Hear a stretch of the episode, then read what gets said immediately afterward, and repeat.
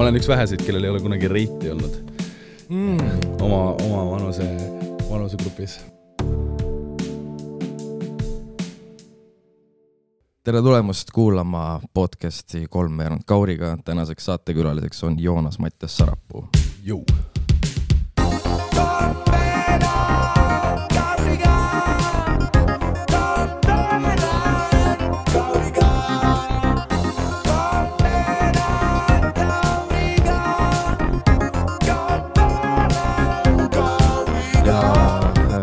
Ütleme niimoodi, et äh, Joonas on äh, kindlasti üks äh, pisimaid inimesi praegult, keda ma tean. ta on nii pisi, et ta isegi võttis tossud ära siia sisenedes mis ei olnud vajalik, sest et mul ei ole vaipa siin ega midagi. ei, relax, see on relax moment. see on relax mode lihtsalt et tüübil ei ole aega ei ole kodus isegi aega tosse ära võtta, siis ta lihtsalt nagu saab seda võimalust, jah, et, et jah, ma tulin siia ennast mugavalt tundma, et muidugi, aga palun no.. no ära ära pärast pükse ära võtta, aga nagu, yeah. aga nagu mugavalt tunne, tunne ennast. väga hea, et sa ütlesid see, see, see oli see võimalus juba, sul on jah, see nöör oli lahti. nii mängisin sellega. nii, et äh, aga Joonas on äh, muusik, bändimees, öelda. mida iganes toimub, Mhm. et äh, võtame kiirelt selle suve ette, mis on praegult olnud võrdlemisi crazy ilmselt.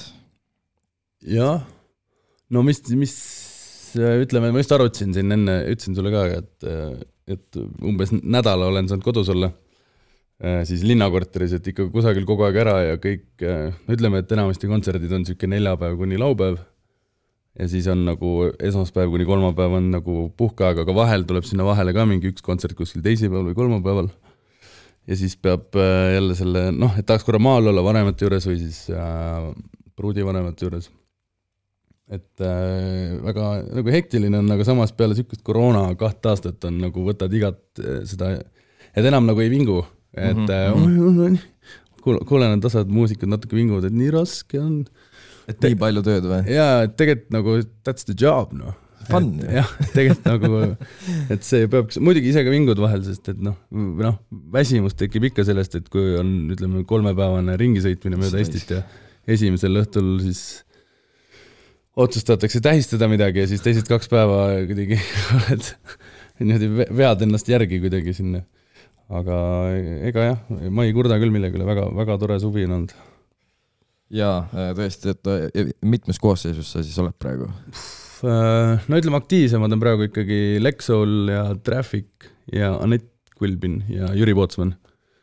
et ähm, ütleme, ma tegin siin ka, on selle Elina Borniga, aga temaga on praegu olnud äh, natuke vaikus, eks ta ise tegeleb ka veits teiste asjadega praegu ja ta teeb üldse mingit maniküüri või ja, ja, ja, ja talle väga meeldib, sest talle on alati väga meeldinud, siis ta nagu võib-olla ajab selle asja tööle ma tean, et ta teeb ka uue muusika kallal, aga teoreetiliselt ma peaks seal bändis veel nagu mängima, aga eks näis, mis. ahah, keegi pole minema saatnud veel? ei, veel ei ole, aga eks, eks natuke tuleb hakata nagu, ütleme, et ei taha kedagi alt vedada, kuna Eesti mussis on lihtsalt nii rets defitsiit on äh, mängijatest, Mm. et äh, ütleme, et muidugi. siin mingid kuupäevad, viies august tulemas näiteks, lihtsalt ei saagi ühte bändi, ei leiagi nagu mängijat.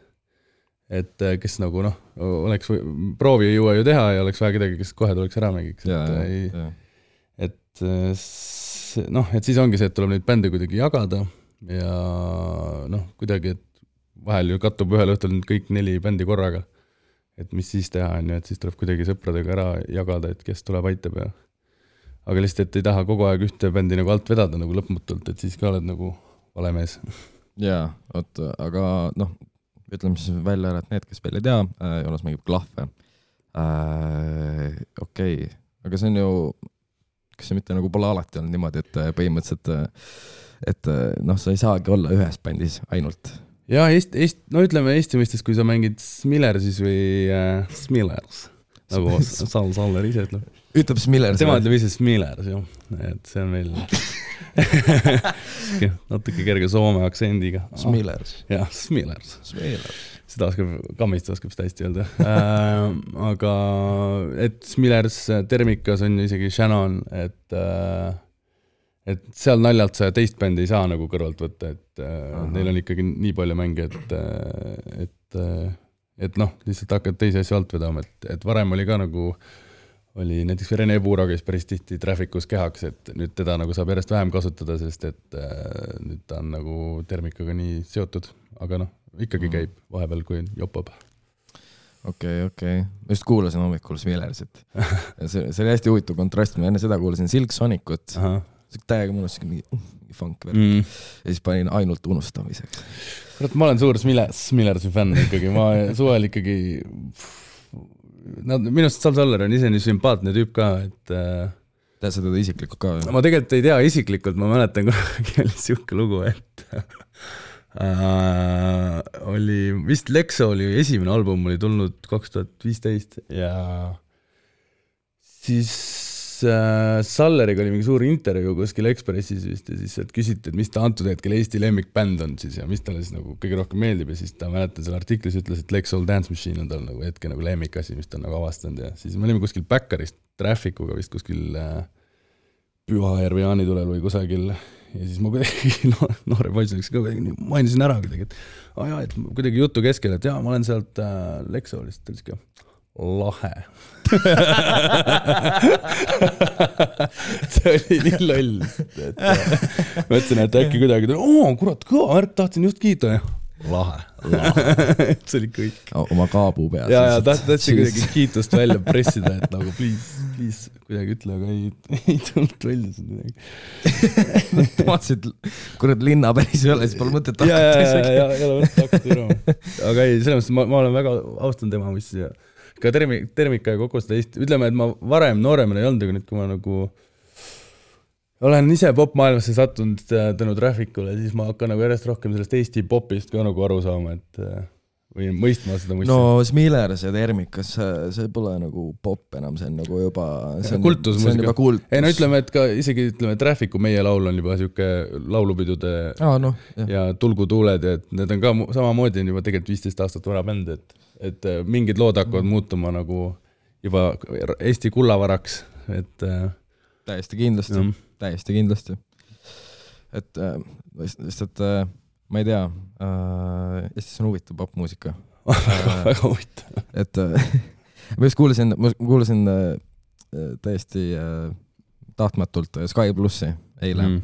sest me sõitsime üldse ei tahtnud, aga kusjuures ma tahtsin nagu Rock FM-i kuulata yeah. või Raadio kahte, jaa, aga lihtsalt äh, ma, ma sõitsin siis nagu tööga seoses mingi rekkavennaga või no mingi transavennaga. ja tema pool oli see raadio ja see Jaa. oli jube kaugel ka. mingi võõras mees ka nagu, nagu noh, see on, ta oli täpselt siuke vend, et nagu ta isegi ei öelnud oma nime, me lihtsalt sõidate koos. lihtsalt sõidame koos, me Mm. teeme selle päeva, teeme koos tööd. noh, no nothing äh, ja siis äh, aga on, ta on selline, ma ei tea, mis ta võis olla, mingisugune viiskümmend pluss, mingisugune Mm. isegi mm. vanamees, et äh, siis ta- siis ta roast'is hästi palju, sest kuna me sõitsime, me sõitsime siis mingi, Harku ja, ja mingi Pirta vahelt, siis me nägime, nägime päris palju mingisugust kino ka, siis me sõitsime mingi neli otsa seda ja siis, siis ta lihtsalt röstis mingisugused autojuhte. mingi siis, siis tal oli põhiteema oli see, et et kui keegi ta ees sõitis aeglaselt, siis ta ütles, et no nii naine roolis. aga nagu, aga nagu mitte isegi nagu õelalt, ja, vaid nagu niimoodi, et nagu, et aa, siuke casual, ta juba teab. jõudnud midagi paremat välja mõelda, et, et mis, et kas ta, mis sa pargid siin keset teed või? ja, ja, ja, ja lihtsalt tuli naine roolis. väga, väga omapära-, oma, tähendab, omane, kindlasti väga omanäoline solvang. aga ma nagu, ma ei saanudki aru, kas see oli solvang või mitte, kas see oli lihtsalt see mingi, et ja ahah, seal on naine roolis või, või see on nagu mingi fuck. kuidas sa reageerid sellele? Uh, ma ei tea, siis me hakkasime äh, möödasõitu tegema midagi ja siis, siis ma ütlesin, et kuule, mingi tüüp oli roolis, siis ta ütles, et ahah. ja siis ei muutunud midagi. Good conversation. ja, ja siis ta hakkas rääkima, kuidas mingi äh, tema mingi tuttav, ka mingi naine siis, tegi äh, sõidueksamit kolmkümmend kolm korda ja ta tegi neli aastat neid lube ja ta ütles, et tal läks mingi kakskümmend tonni sinna alla, lõpuks nagu kõik mingi sõidutunnid ja asjad. siis ta lihtsalt korrutas seda, no äkki ei peaks ikkagi siis sõitma, no äkki sõidab bussiga edasi või no kaks, kakskümmend tuhat, sellega sa saad taksoga sõita mitu aastat. sellega tõesti võib sõita. ja nii, nii raske oli nagu sinna midagi nagu noh, lisada sest et äh, et ma ise väga ei mõtle niimoodi, et mingid, et fuck, fuck naised või mida- iganes. oleneb, minu naine sõidab minust palju, palju paremini. no, no ma eeldan ka ma olen ka nagu pigem nagu täheldanud seda, et ma, et mul on pigem nagu mingid sõbrannad roolis kui sõbrad, et et sõidavad väga ilusti, nagu mul ei ole mitte mingisuguseid Eesti, Eesti liikluskultuur on pigem just meeste, meeste poolt, ma arvan, ära rikutud. kuigi, kui sa vaatad linnas, kes sõidavad kuuekümne, seitsmekümnega, siis enamasti on naised. sest need, ma ei tea, kas nad ei suuda mitut asja korraga vahel jälgida või mitte, et nagu lihtsalt alati ma vaatan, mingi naine paneb seitsmekümnega minust mööda, siis kas on nagu julgust palju või vastupidi, et ei jõua spidomeetrit jälgida ja nagu läheb käest. ei, ma arvan, et on julgust palju, ma arvan, et see, ma arvan, et nad on, nad on väga, väga lihtsalt julged. jah, et jah, kus me olime üldse?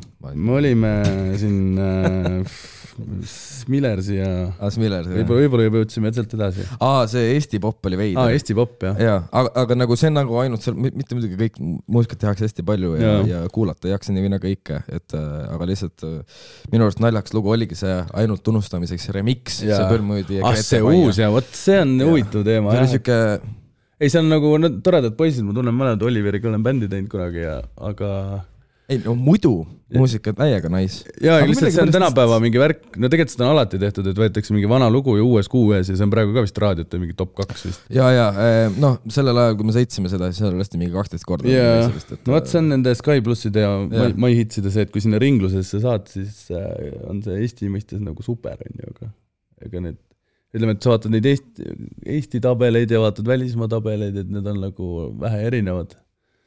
no pigem on, et see on nagu, et, et jah, kuigi välismaal minu arust, mis nagu hästi veider on, on siis nagu mingid, mingid afrobeat'id ja mingid siuksed, mingid latin, mingi Jaa. hakkab nagu vaikselt. vaat seal on, seal on nagu raadiot, ütleme kas või UK-s, kui sa vaatad raadiot, kus nagu minu nagu pe- peamine tänu Lexile teadmine nagu raadiote kohta, et seal on nagu nii palju erinevaid raadioid ja mm. Mm. palju raadioid, umbes igal väiksel kuradi külakesel on oma FM on ju mm, -hmm.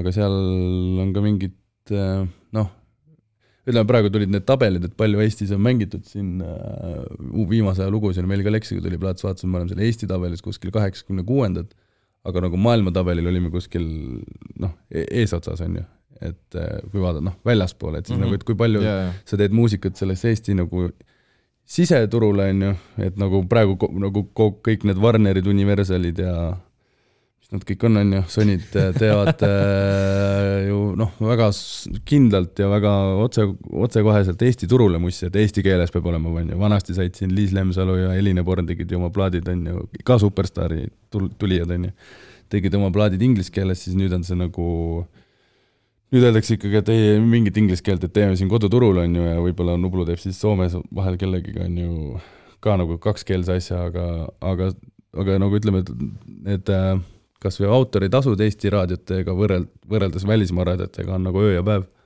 on seda kindlasti. ja siis see on nagu noh, et juba see, et kas eksport ei oleks nagu mõttekam, et me siin nagu oma ko-, noh, see on jälle igaühe, ma, ma ei ole nagu selles mõttes industry inimene, aga ma alati olen mõelnud, et miks mitte nagu proovida lajatada natuke suuremalt, kui meil on mingid super lauljad või asjad, et miks me seda jätame nad siia nagu kinni selle ühekeelse muusikaga nagu. et mm. Muidugi eestikeelset mussi tuleb Jaa, alati teha, see on jaa. üks asi, aga et võiks ju nagu, võiks ju nagu ek- ekspordi peale ka nagu mõelda, et sellel oleks mingi et saaks nagu välja siit riigist, sest ka mina, kes mul siin tuuritanud ja teinud nagu nüüd juba aktiivselt niimoodi üheksa aastat või, et ikka hakkab vaikselt Eesti sihuke, hakkab nagu mitte, hakkab nagu väga ühesuguseks muutuma kõik nädalavahetused ja et ega kõik need kohad, kus me kontserdid anname, olen seal juba käinud viis kuus korda mängimas, on ju, et äh, tore oleks ju minna ka kuskil, või noh, iga kord, kui Lexiga mingid tuurid on ju olnud, et praegu ka Saksamaa ja sügisel läheme Kanadasse kaheks pooleks nädalaks, et need kõik siuksed asjad, kus sa vaikselt hakkad nagu silmi lahti tegema ja näed, mis tegelikult nagu, kuidas tegelikult asi käib ja kui nagu palju rohkem see annab nagu muusikule tagasi, kui sa saad seda väljapoole ja kõike teha. vot, aga kui sa juba Lexi tuuri mainisid, seda, mis te tegite just, oligi Saksamaal, et äh, räägi lähemalt sealt mingit insight, kuidas oli, kusjuures äh, ma, et kuulasin seda podcast'i Robiga lihtsalt järgi, et vaadata, mis, mis teema on ja, ja siis see oli suht ammu juba. jaa, see oli ammu jaa, ma just mõtlesin, seal ta rääkis sellest Inglismaa tuurist sulle. Et kuidas umbes alguses me yeah. jooksime seal busside ja rongide ja yeah, kolaga. aga nagu see Saksamaa tuur oli küll sihuke nii lebase reega, et äh, mitte ühtegi takistust põhimõtteliselt ei olnud. ainult lust. ainult noh, mega vastuvõtud, saalid olid kõik rahvast täis ja no välja arvatud üks koht, mis oli niimoodi poole tee peal kuskil, kus meil oli üks vaba päev ja siis kuidagi Hendrik sebis meile siin siukse kopsaka summa eest, aga kuskil enam-vähem mingis Kö-, Köllinghausen või Köllinghausen, König, mingi sihuke, sihuke küla nimi oli, mul praegu ei tule meelde. ehk põhimõtteliselt mingisugune suht lambi koht. ja, ja kus oli mingis rahvamajas põhimõtteliselt, kus oli keskmine vanus oli sihuke kuuskümmend pluss. ja ütleme, vanimad olid seal taga kaheksakümne viie aastased, kes tantsisid algusest lõpuni. päriselt? Neid oli kokku seal umbes mingi viiskümmend inimest aga noh, see oli mm. sihuke ainuke sihuke väike laiv, mis polnud nagu seotud otseselt selle tuuriga yeah., aga oli lihtsalt, et oli vaja, et see maksis nagu päris suure osa tuurist kinni, sest neil oli nagu mingid riigi rahad, mis tuli nagu ära kulutada mingite bändide ja, ja, ja aga et, nagu jah, et nagu lihtsalt viskan siia vahele, et nagu, et aga mõtle, kui nagu hea meel on nendel mingitel mingi Saksamaa pensionäridel, kes lihtsalt ongi mingi. see oli ikkagi full refreshing, see saal oli nagu noh, selline sihuke saelaudadest kokku löödud, mingid vana mingi inglise mees David, kes tegelikult on üldse inglane, oli sinna kuidagi tulnud, seda asja ajanud, seal mängib ise vaikselt plaate niimoodi arvutist ja prillid on niimoodi ees siis valib lugusid ja sihuke noh, sihuke cool vibe iseenesest, ma ei oskagi tuua mingit analoogset näidet Eestist, aga aga noh, et see oli sihuke huvitav, selles mõttes mina olin üli, kuna ma eelmine õhtu olin Berliinis olnud, siis me olime seal Joonas Kaarlemetsaga kokku saanud, siis ma olin hommikul üsna, üsna, üsna väsinud selle kontserdi. Robbie vedas väga tugevalt üksi ära niimoodi, et, et ei, ei leidnud seda energiat seal üles, aga megatore oli, selles mõttes ikkagi see, see, ka see König, ma ei mäleta selle linna nime, aga jah, ja siis oli veel, ma ei oskagi öelda, Berliin oli lahe, Hamburg oli väga lahe ja no ikkagi nagu, need ei olnud nagu suurimad venjud seal, aga need venjud olid nagu täis ikkagi, selles mm. mõttes, et inimesed nagu nautisid ja köstsid plaate ja viimases kohas, kus me nüüd oleme tänu koroonale üritanud minna juba kaks-kolm aastat, oli jälle lihtsalt mul nimede ja kohanimedega nii halb äh, mälestus, aga noh, või mälu tähendab mm,. no las ta olla, igal juhul üks viimane festival, kui meid mitu aastat olid kutsutud ja siis äh, me lõpuks nagu saime sinna nüüd minna, siis nad olid oodanud meid nii pikalt, et see saal oli nagu no nii puupüsti täis, et läksid sinna ja siis lööb see kuum õhk juba näkku, et lavale ei pääse, pead inimestest läbi minema. ja see rahvas pani nii hullu, et äh, osteti pärast vist mingi üle tuhande euro eest merki et kõik asjad osteti ära, et jagasime seal mingi tund aega, kaks tundi autogramme ja tegime pilte ja et see oli nagu, see oli nagu sihuke success'i tunne, et oh, lahe, et välismaal inimesed pole kunagi kuulnud ja niimoodi nagu see, ütleme, et isegi parem kontsert kui Eestis oma publikuga või kodupublikuga, et see nagu ja, ja, ja. tore on näha, kui see muusikakeel on nagu nii universaalne. vahet ei ole, kus või kellele, et sa näed, et see tõmbab ikka sellesama nagu toime käima, mis ta nagu Eestis tõmbab, et see nagu annab seda usku, et äh, võikski ju proovida nagu rohkem väljapoole, sest et nagu noh, siin on ju kõik näinud ja kuulnud juba, et et äh, ja annab seda usku, et sellel võib olla päriselt nagu mingi võimalus mm. -hmm.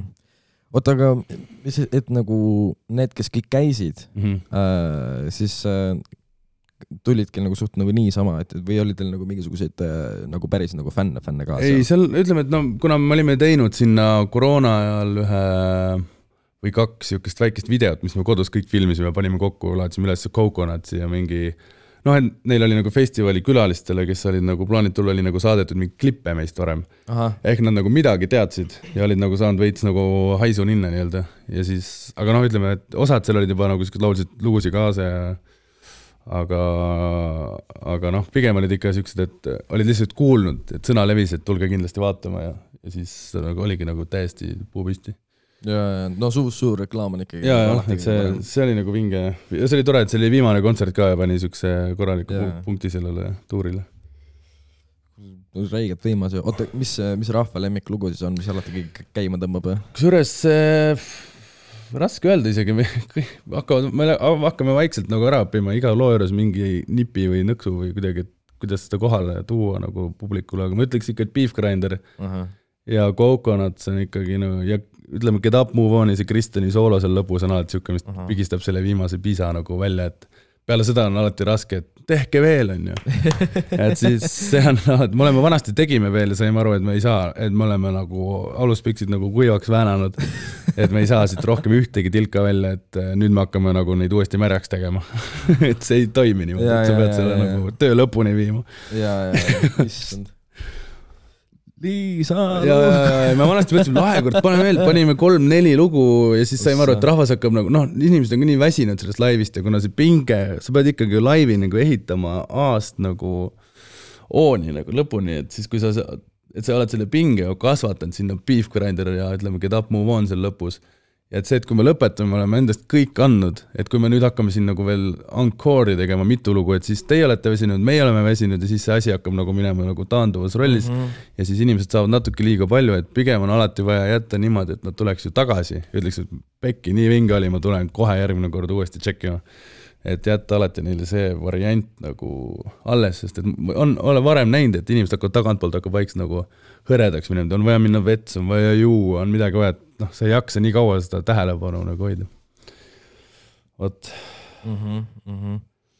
aga see on ju endiselt nagu ma, noh, ma olen äh, paari äh, laivi näinud nüüd mm., üks oli seal Roosiões ka, see oli hästi huvitav. ma ise olin tööl ja siis ma lihtsalt äh, kõndisin. ja, ja ma nägin lava tagant, panin mööda, me olime laval, lehvitasin. ma käisin ja, ma tulin lava ees ka tantsides mööda, mul oli ülifunn. et aga, et jah äh.... seal oli jah natuke, selles, pigem oli, ma olen seal kunagi esinenud ka Jüriga. Ja noh, eks ütleme, et kui sul on kutsutud vabariigi tublimad äh, õpilased kohale, siis enamus neist kindlasti ei ole nagu tublimad äh, muusika järgi rokkijad, eriti niisuguses olukorras, kus neil pole lubatud kaaslast kaasa võtta, nad on seal täiesti üksi, viielised. mis on tõesti alkoholivaba. jah, alkoholivaba üritus, äh, päeval president vaatab, kõik vaatavad, et sa ei hakka seal lava ees näppu viskama ja nagu, kuigi osad nagu tahtsid, oli näha aga see üldine nagu hoiak on, on seal natuke nagu naljakas, et aga samas minu arust oli tore, et me just oli kutsutud, et natukene lõhkus seda nagu atmosfääri, kuna me ise olime nagu üsna vabad sellel päeval. Yeah.. siis oli nagu sihuke, et eh, võib-olla nagu võttis natuke seda formaalsust maha, sest et tegelikult see ei pea ju nagu kõige nagu formaalsem üritus nagu olema, et meil on praegu sihuke presi-, tore president ka, et ta nagu pigem just üritab inimestega nagu suhelda, no mulle tundub natuke niimoodi nagu samalt kõrguselt, et ei nagu hirmuta liiga ära selle äh, tantsib kui võrdne võrdsega. ei, nagu ta annab sulle kuidagi, et, et sa julged temaga nagu vestelda, juttu rääkida, me ise rääkisime ka Leksiga temaga paar sõna juttu, et äh, nagu äärmiselt sümpaatne, et ei tekita niisugust kõrkuse kuidagi kartust või ma ei oska öelda et aa, okei okay.. no et, et nagu, et la, sul on temaga mugav vestelda, et ta Aha. nagu ka laskub siis kas sinuga samale kõrgusele yeah, või et yeah., et ta nagu annab sulle nagu muidu on see, mis sa ikka oskad presidendiga rääkida, et jääd nagu jube sihuke, jah, härra president, tänan selle meeldiva küsimuse et saad temaga ikkagi rääkida nii, nagu sa muidu räägid, et äh, ja oma mõtteid vabalt väljendada, et mm -hmm. kuidagi väga meeldiv, meeldiv härra on. ehk siis selline nagu autoriteet jääb. Aga... autoriteet just, aga nagu ikkagi, et temaga võimalik nagu vestlust pidada. jaa, millest te rääkisite siis?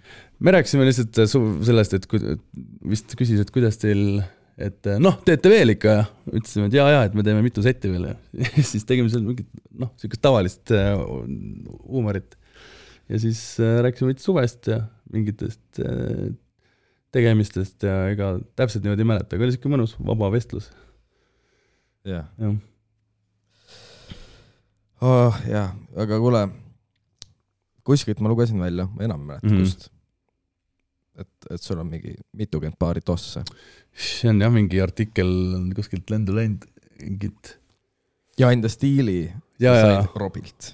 see oli vist jah Kroonikas kunagi mulle helistati. midagi sellist ei, seal oli, see oli mingi artikkel Kroonikas, ei, see tossu teema oli see, et mul lihtsalt kunagi väiksena ei olnud, lastel ei osta ju nagu firma tosse, aga koolis oli ilgelt tähtis kahe tuhandenda alguses, et oleks ikkagi Lacoste toss või Lacoste toss, out of all. ei, Lacoste tossud olid põhivärk, sa oled vist natuke noorem onju.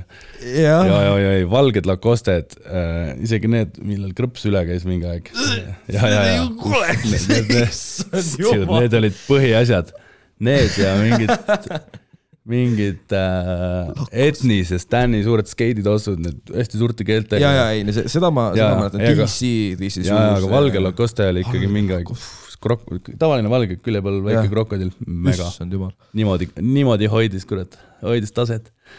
aga ei no põhimõtteliselt neid ei saanud ja ühel hetkel said oma raha peale, siis ikka olid ah, kurat, kontsert tulemas, et ikka king peab korralik olema, ostsid endale kokku jõhkralt ja siis nüüd üleval vanemate pööningul nad on kõik ju vahepeal lähen koju, siis pealt jälle võtad uue paari ja nüüd pole pidanud aastaid ostma kannad ära kõik. jaa, nüüd on see, nüüd see periood. nüüd on ta-, nüüd olen taaskasutav inimene hästi, hästi korralik ja, ja., aga jah, see on selle kohta vist isegi tuleb veel üks artikkel, siis ma kuskil ütlesin täpselt sama asja uuesti. nüüd varsti tundub lõpuks siin ma olengi mingi ketsimees.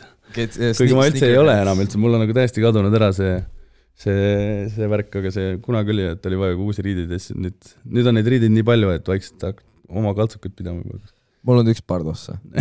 Need on needsamad reebakid, mis mul on No mingi pool aastat jalas olnud lihtsalt Noh. nagu. aga vahel tuleb, vahel lihtsalt, tead, selle on ka see, et kui sul on viiskümmend paari tosse, sa kannad iga päev erinevaid ja miks tossud ära väsivad, on sellepärast, sa tõmbad järgmine hommik selle märja tossu, mis sa eelmine õhtu olid peol käinud. aa, Tõmbad muidugi, muidugi. ei tõmbad uuesti jalga vaata ja siis, kui sa kogu aeg kannad nagu erinevaid iga päev, siis need kõik püsivad uued. ja siis seal nagu sa tegelikult kokkuvõttes hoiad, tossud väsivad just siis, kui sa nagu selle lased nagu märjaks ja niiskeks ja noh, nad hakkavad juustu, juustuks minema. Et sa pead jaa. neid nagu, mind, no ma ei ole see to- tossumees nagu metsakutsu või keegi, kes neid hooldab iga päev hambaharja ja mingite vahenditega, aga tuleb ikka hoida. kuigi nüüd ma olen full on sama mees nagu sina praegu, nendega ma käin juba kaks aastat. no ma, ma, ma räägin nagu, kurat, kui, kui auku sees ei ole just. ja pael ei ole katki, näpp veel läbi ei lähe kuskil. näpp läbi ei lähe või all good. No. oota, mis sul on viiskümmend paari siis? ei, ma ei, see oli Aa. suvalt öeldud arvamus, midagi siukest, ma ei, need on kuskil pööningul ootavad äh, oma, sa ise ka, ei tea täpselt? oma korda jah, enamasti on lollus see veel, et nad on suht samad kõik nagu. aa, et nagu ikkagi mingid kindlad mudelid sobivad, aga alati oli see, et kurat, veits puhtamat oleks vaja, vaata et ikkagi mingi tähtis kontserdiüritus, siis ostad ikkagi nagu fresh'i onju. Ja siis, siis neid nagu kogunes niimoodi. ja siis on lihtsalt viisteist paari neid Lacostesid. no Lacostesi pole ühtegi, see nagu sai läbi. ma sain ühe paari Lacostesi niimoodi, et ema ostis mulle, ikkagi ostis lõpuks ühe niimoodi, mis olid allahinnatud, aga need olid veits väiksed poes. siis ta oli siuke, et noh, on parajad, ma olin siuke, joo, joo, need on, need on väga head, super. Tegelikult olid sitaks väiksed ja siis ma kandsin neid niimoodi, mul kasvas varbaküüs sisse nagu, sest et need olid mulle nii fucking Ossa väiksed. aga mul oli nii väga vaja seda tossu, sest ma olin niuke väike debiilik. mul oli nii väga seda tossu. et siis pärast käisin pool aastat niimoodi ainult ühe sokiga ja mingi karkudega, sest et see oli jumala rets. Aa, oligi nii räige lausa. see läks jumala käest ära. siiamaani vahel see, et pead nagu tšekkima, et ei, et hoolitsema, et ei juhtuks uuesti. käisin operatsioonil täitsa ja mingi siuke. täiesti debiilik. Jesus Christ., ei no see, see oli mingi, lapsed võivad olla jõhkrad, vaata kooli ajal ikkagi on mingid kuulustunded ja kui sa oled kuskilt normaalsest perest ja meil käisid koolis ka väga palju rikkaid, rikkaid võsukesi, et siis äh, see oli asi ala- alati, millega hakati nagu äh, tülli norima või mingit asja, see kurat lihtsam on ju nagu selle koostööd otsa jalga panna ja mitte nagu, mitte nagu siin kaubelda mingite. Ja ei noh, selles suhtes, et see periood äh, koolielust ilmselt on minu arust möödas, et äh, kurat ei tea jah, et äh, noh, ma noh, jällegi nagu ma ei tea ka nagu täpselt nagu,, mis toimub mingi, mingitel põhikoolis alg-, alg-, algkoolis, aga et sinu ajal enam ei olnud koolis siukest äh, aa ei, ei siis kui mina käisin veel alustas mingi üks kuni kuus, no siis ikka oli nagu damn nagu, et äh, mis aastal sa läksid kooli? kaks tuhat üksteist. ma lõpetasin kaks tuhat kaksteist kooli, jah. no põhimõtteliselt jah, et, kolmteist, kaksteist ikka. no mõtle, sa siis juba lõpetasid. Noh, noh ja siis, ja siis mina, no põhimõtteliselt siis veel oligi, et mul oli üks klassivend, ta oli hästi nõme tüüp ja, ja siis äh, tal läks mingi kolmandas klassis minema, Mm. fucked up vend. ja siis ta saigi endale uued tossud, aga need ei olnud firmakad, mm,. aga ta nagu ütles, et need on.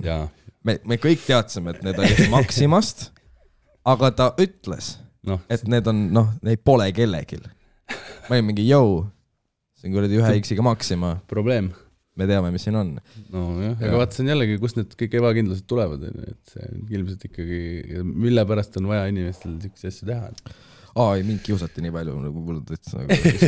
ja ma, ma olin, ma olin väike, mul on isegi, isegi mingi nali selle kohta, et kui palju mind kiusati, sest see oli ebanormaalne. mis see, mis see nali on? no põhimõtteliselt äh, ma olin siis, ma olin väike, paks, potisoenguga, persesammastega, perses nimega vend.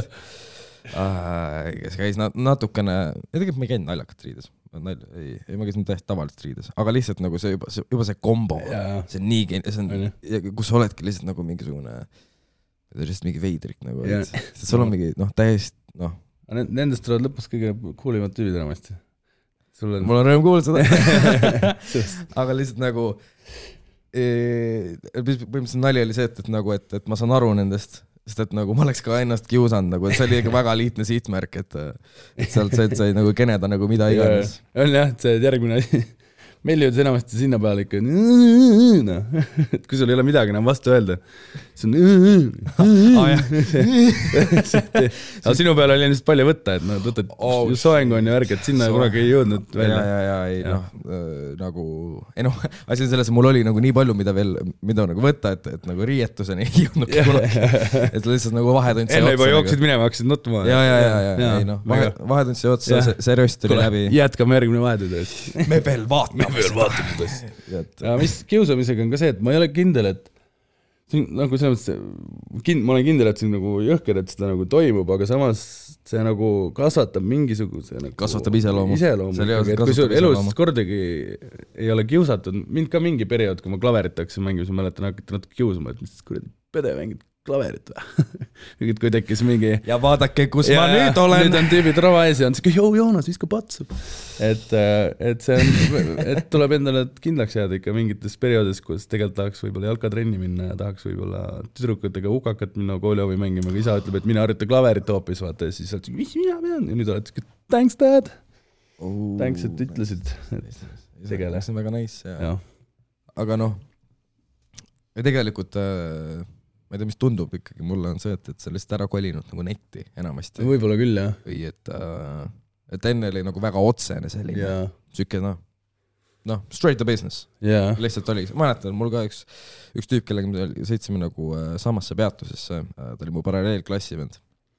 nüüd me oleme sõbrad, aga lihtsalt oligi mingi, siis ta alati lihtsalt äh, talvel, alati viskas mind mingite fucking jääkamakatega ja ükskord ta viskas nagu mul nagu vastu küünarnukki, vastu närvi Mhm. ma mõtlesin, mu käsi tuleb otsast, see oli esimene kogemus minul närvivaluga ja ma mõtlesin täiesti perses, ma tapan selle tüübi ära Mm.. ma kõigepealt helistan emale, siis ma ilmselt kõndis sada meetrit vastu mulle, aga see teine tüüp juba jooksis minema.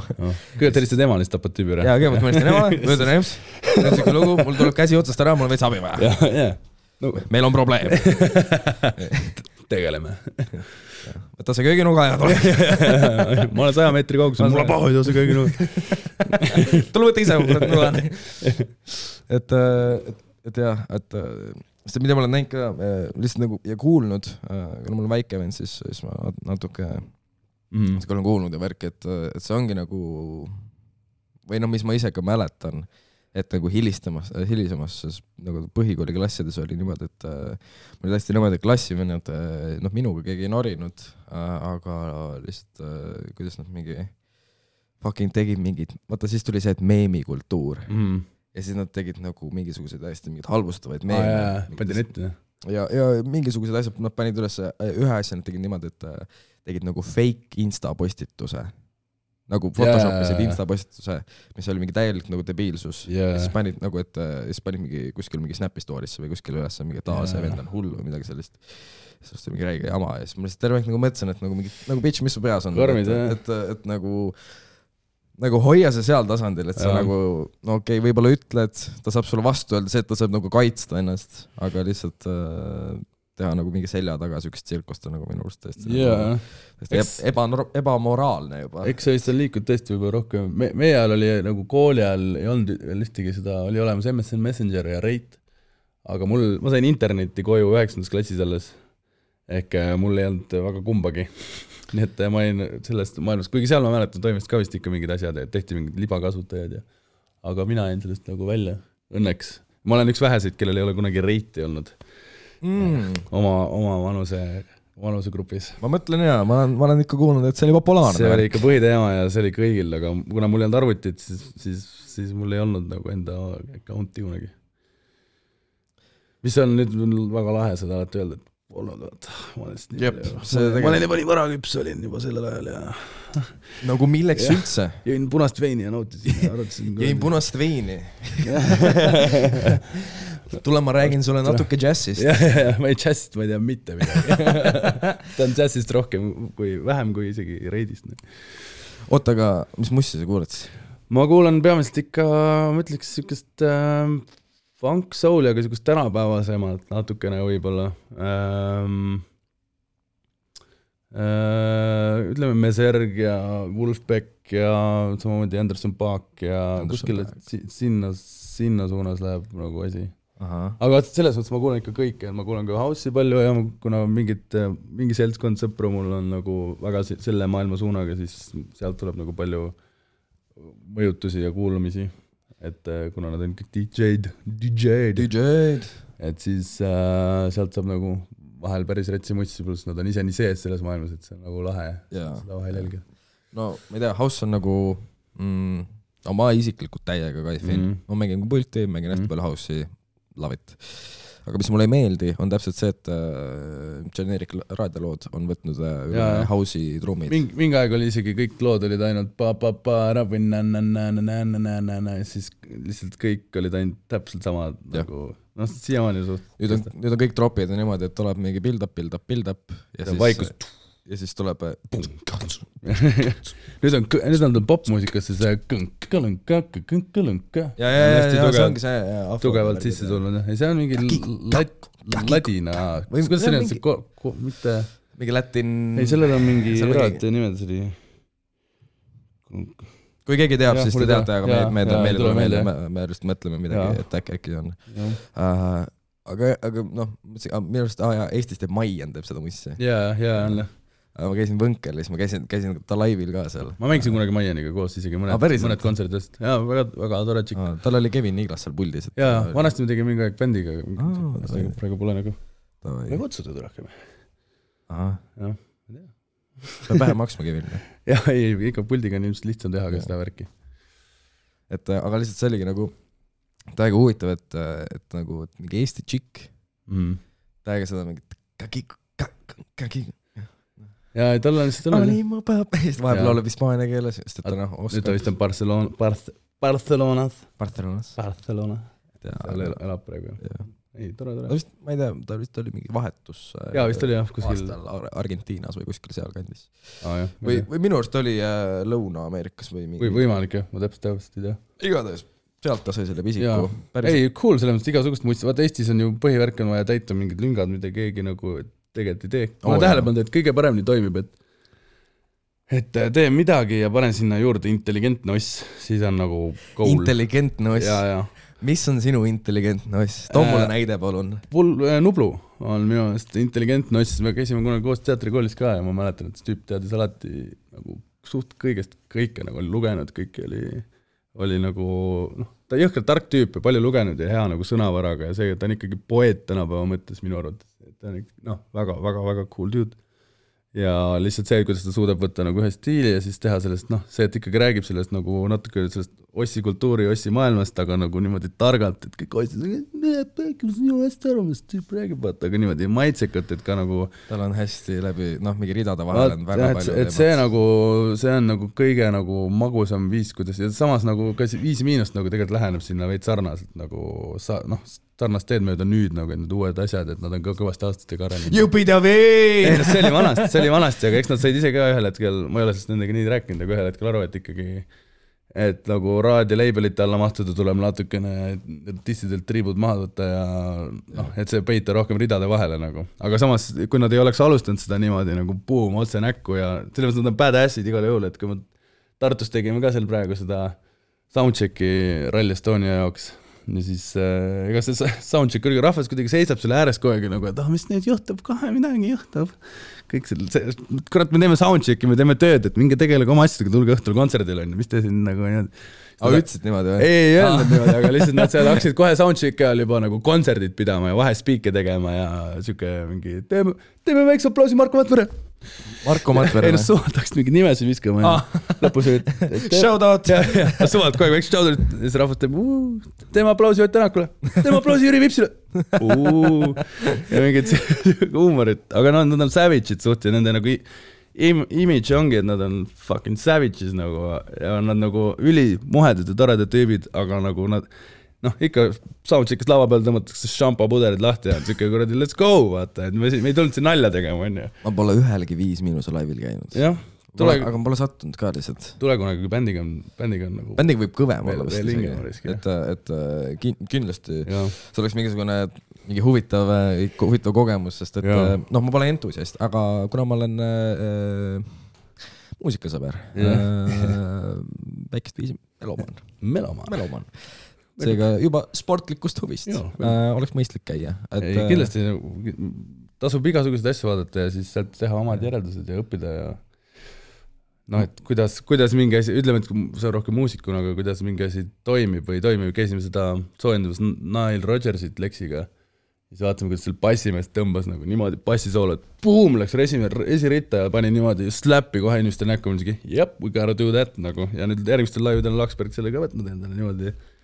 Ja see toimib väga hästi, noh, et sa näed, et mingid lihtsad nipid nagu, et mitte ei hakka kuskilt leiutama bassisoolot vaikselt niimoodi, vaid kohe päum, näkku ja rahvas puh, mingi, mis asi nüüd hittis, vaata, et seal tuleb, seal tuleb nagu õppida just ja sellepärast tuleb käia ja kuulata hästi palju teisi, aga muusikud enamasti ei viitsi käia ja kuulata teisi, sest et äh, sa ise oled nii sees selles. kogu aeg nagu tegeled ja siis on noh, suve jooksul jõuadki võib-olla ühele asjale on ju kogemata. ja et äh, ei no enam-vähem, sest et ikka naljalt noh, väga tihti ei lähe niimoodi, ütleme festivalid on head asjad, siis kui niikuinii oled kohapeal, siis lähed kuulad, aga noh, me oleme ju kõik eri kohtades ja ei jõua nagu minna teisi kolleege kuulama. jep, ahah, oota, kus me siia jõudsime nüüd? ei kurat, enam ei mäleta midagi nagu.. enamasti äh, podcast ides saad nagu kuskilt otsast kinni jagada, ma olen isegi. noh, no vaata, selle, sellepärast mul ongi, ja, ja, mul ongi see, mis ma teen, et et oota, mis asja me rääkisime üldse ja, ja, ja lihtsalt äh, väike vahemärkus, et äh, tegelikult kell hakkab alles üksteist saama hommikul ja, ja või mina olen täna hommikul kohvi joonud ja, ja paar tundi maganud ja Joonas on olnud mingi kuuest üleval. ja mul on juba keskpäeva, keskpäevane energia on peal sul on nagu varsti on juba jaa lõunasöök. mul ongi siin kokku. lepitud tänaseks väga tihe päev, et on veel äh, lõunasöök ja siis lähen Jüriga proovi ja õhtul lähen veel venna lapsi hoidma ja siis kell südaöösel lähen ühele pillikastile järgi. et mul on nagu tight schedule täna Tight, schedule. aga tegelikult ei ole üldse tight, aga see on see, et sa tekitad endale mulje nagu sul oleks hästi tight, tegelikult sa pead tegema ühe asja kaks minutit ja siis, ja siis ülejäänud päeva vaba, aga sul on kogu aeg tunne, et sa ei saa ju päris nagu relax ida ka, sest et sa pead kohe midagi tegema. nojah, ma lähen siit edasi otse tööle ja siis äh, tuleb äh, leida endale töö, mis ei paneks äh, niimoodi ei, ei, ma ei, see, ma, ma ei ütle midagi, ma ütlen midagi, raha on hea. Ei, muidugi. aga, aga lihtsalt äh,, lihtsalt nagu äh, ma ei tea, ma olen, mul on, võib-olla mul on kõht lihtsalt liiga tühi praegu, et äh, võiks äh, midagi, väike Selverist väike pirukas Jaa. äh, ja siis äh, äh, ma olen viimasel ajal hakanud väga palju boost'i jooma Mm. äh,. ma ei tea äh,, kunagi kust on siis see see roheline putka jaa, oi-oi, ma mäletan, kui esimene tuli sinna Rotermanni kvartalisse, siis ma olin Rotermanni kvartalis oli boost. ei, siis kui Rotermanni kvartal loodi, siis see oli esimene asi, mis sinna tuli. esimene asi. ja ma olin kuskil mingi kolmas-neljas klass äkki või siis ma mäletan, ma käisin sellega ringi kooli peal, siis ma ootasin alati vanemaid, kes töötasid VHK-s mõlemad. Vanalinna hariduskolleegiumis mõlemad olid äh, direktorid eri aladel ja siis äh, ma pidin alati õhtuni ootama, sest isa mängis veel kuskil kontserditel ERSO-s ja siis äh, ma olin see laps, kes alati tolknes linna peal, vaata. ja siis ma avastasin nagu mingi kohti ja siis selle boost'iga ma mäletan, käisin ringi, pakkusin inimestele, ma oleks võinud sellest nagu, ma oleks võinud pappi saada, sest et kõik lõpuks hakkasid käima seal, sest et mina Damn. käisin, jagasin seda Blueberry Blasti kõigile. Blast Jaa. topeltmustikatega, väga bäng. ma ei ole seda topeltmustikaid proovinud isegi. oi, oi, kindlalt pead, might kindlalt change my world, aga oled proovinud Big Maci topeltkastmega või? mida? jaa, ja Big Taste'i topeltkastmega. Bi- It's gonna blow your fucking mind nagu. okei, lihtsalt okei, Macis saad valida kakskümmend senti maksab rohkem, aga proovime siis ära need ja vaatame kindlalt. issand jumal, mul nagu, ma ei teadnud, ma ei teadnud, et see on võimalus, alati kõik ütlevad, et Hess on nagu hea sest et seal on rohkem kaasat. aga Mac on nagu muidu parem ja nüüd on Mac nagu lihtsalt parem. nüüd on Mac eranditult parem. change the world. oh, kusjuures Boost'i kontor on siin üleval kuidas te, see oli, kui ma tulin siia äh,, siia siis äh, alguses, siis äh,, siis mul sel hetkel ei olnud äh, piiramatu netipaketti, paketti Oh. Seega ma tahtsin, et mõtlesin, et nagu mingi davai, et nagu siin on mingisugused Mm. naabrid mul, et äkki nagu share'ivad wifi't või midagi. Neil oli tasuta äh, rottisid. ei, ei, ei, need, et nagu, no kõik olid passidega siin, kõik ümberringi passidega, siis äh, äh, neid, kes mul täpselt kõrval on, neid ma ei tea isegi äh,, Ida-Raadiot ma ei julgenud küsida, aga ma mõtlesin lihtsalt Boost on nagu juba nii meemkoht, pluss noh, Blueberry-last topeltmustikatega, kusjuures praegu ma olen Green Tea Mango Mantra oo ma, oh sa raisk, see on siukse, sel ajal ei olnud siukseid asju. Ja, ja see on nagu mahedam veits, et äh, ja Green tea mango mantra. siis ma ki- kirjutasin meili neile. ma olin nagu mingi, joo ma just kolisin siia. Joon just esimest green tea mango et ja mõtlesin äh, mõtlesin, et kuule, et, et äh, äkki nagu share'id seda wifi passi, vaata. ja siis nad ütlesid, et, et mingi, et, et aa joo, mingi tere tulemast majja, aga Jaa. siis äh, põhimõtteliselt miks ma ei saanud siis lõpuks oli sellepärast, nad ütlesid, et nendel on mingid serverid või mingid asjad, mingisugused mingid tähtsad mingid failid on mingites asjades ja siis nad ühendavad Jaa, wifi'sse. keeruline. liiga keeruline. tegelikult neile lihtsalt nad ei tahtnud sulle öelda, et nende äh, password on tegelikult Green Tea Mango Mantra ja et sa oleks, arvasid selle liiga kiirelt. proovi, proovi, might work. ma reaalselt proovin pärast, et teha äh,. okei, tegelikult ma vaikselt peaks hakkama minema. Davai, muidugi. äh,. lõpusõnad äh,, mingid konsad, värgid, särgid mm,, mm,. mängud. tulge sinna Treski festivalile, seal mängib nii Lexi bänd kui Jüri bänd ja ma arvan, et see on fun as fun. Fun as fun äh,, kuupäev kaksteist ja kolmteist vist. kaksteist, kolmteist augustis Setos Värskas seal, ja, Jalmar Vabarna Place'is. ja no see on no, ma arvan, et see on väga cool asi. väga cool, ülikaugel, jaa. aga väga cool. no kaugele tulebki minna, et saaks relax ida, tõsi. muidu on kõik kogu aeg baasid siin. basid siin. okei okay,, veel midagi? ei, mitte midagi rohkem, ei tegelikult on, ma praegu ei tule niimoodi nagu meelde kohe sulle, et mis, mis siin tulemas on, peab kalendrit vaatama. Intsikal olete või? ei ole see aasta, me olime seal kaks aastat järjest olime nagu õhtu lõpetajad, nüüd üle-eelmine, üle-eelmine, üle-eelmine aasta, aga nüüd nagu natuke on pausi sealt, et muidu läheb liiga. Pole kutsutud ka see paar aastat nüüd, äkki me ei olnud piisavalt head. Selles ma kahtlen, aga äh, okei okay,, no selge, igatahes äh, hoidke silmad lahti äh, sotsmeedias igal pool äh,. ja nüüd äh,, mis on su outro laul? outro laul Jah., aa, nagu et mingi lugu panna, ma Jah. autos siia või viimasel ajal olen kuulanud äh,, siia sõites kuulasin ka üldse üks päris lahe lugu, mille ma avastasin, on äh, Macadam Crocodile Feet Meserg äh, Lightning, mega hea vibe'iga lugu, soovitan. Davai. Lightning läheb peale äh,, aitäh, et sa tulid super, tänu kutsumast. ja aitäh kuulamast.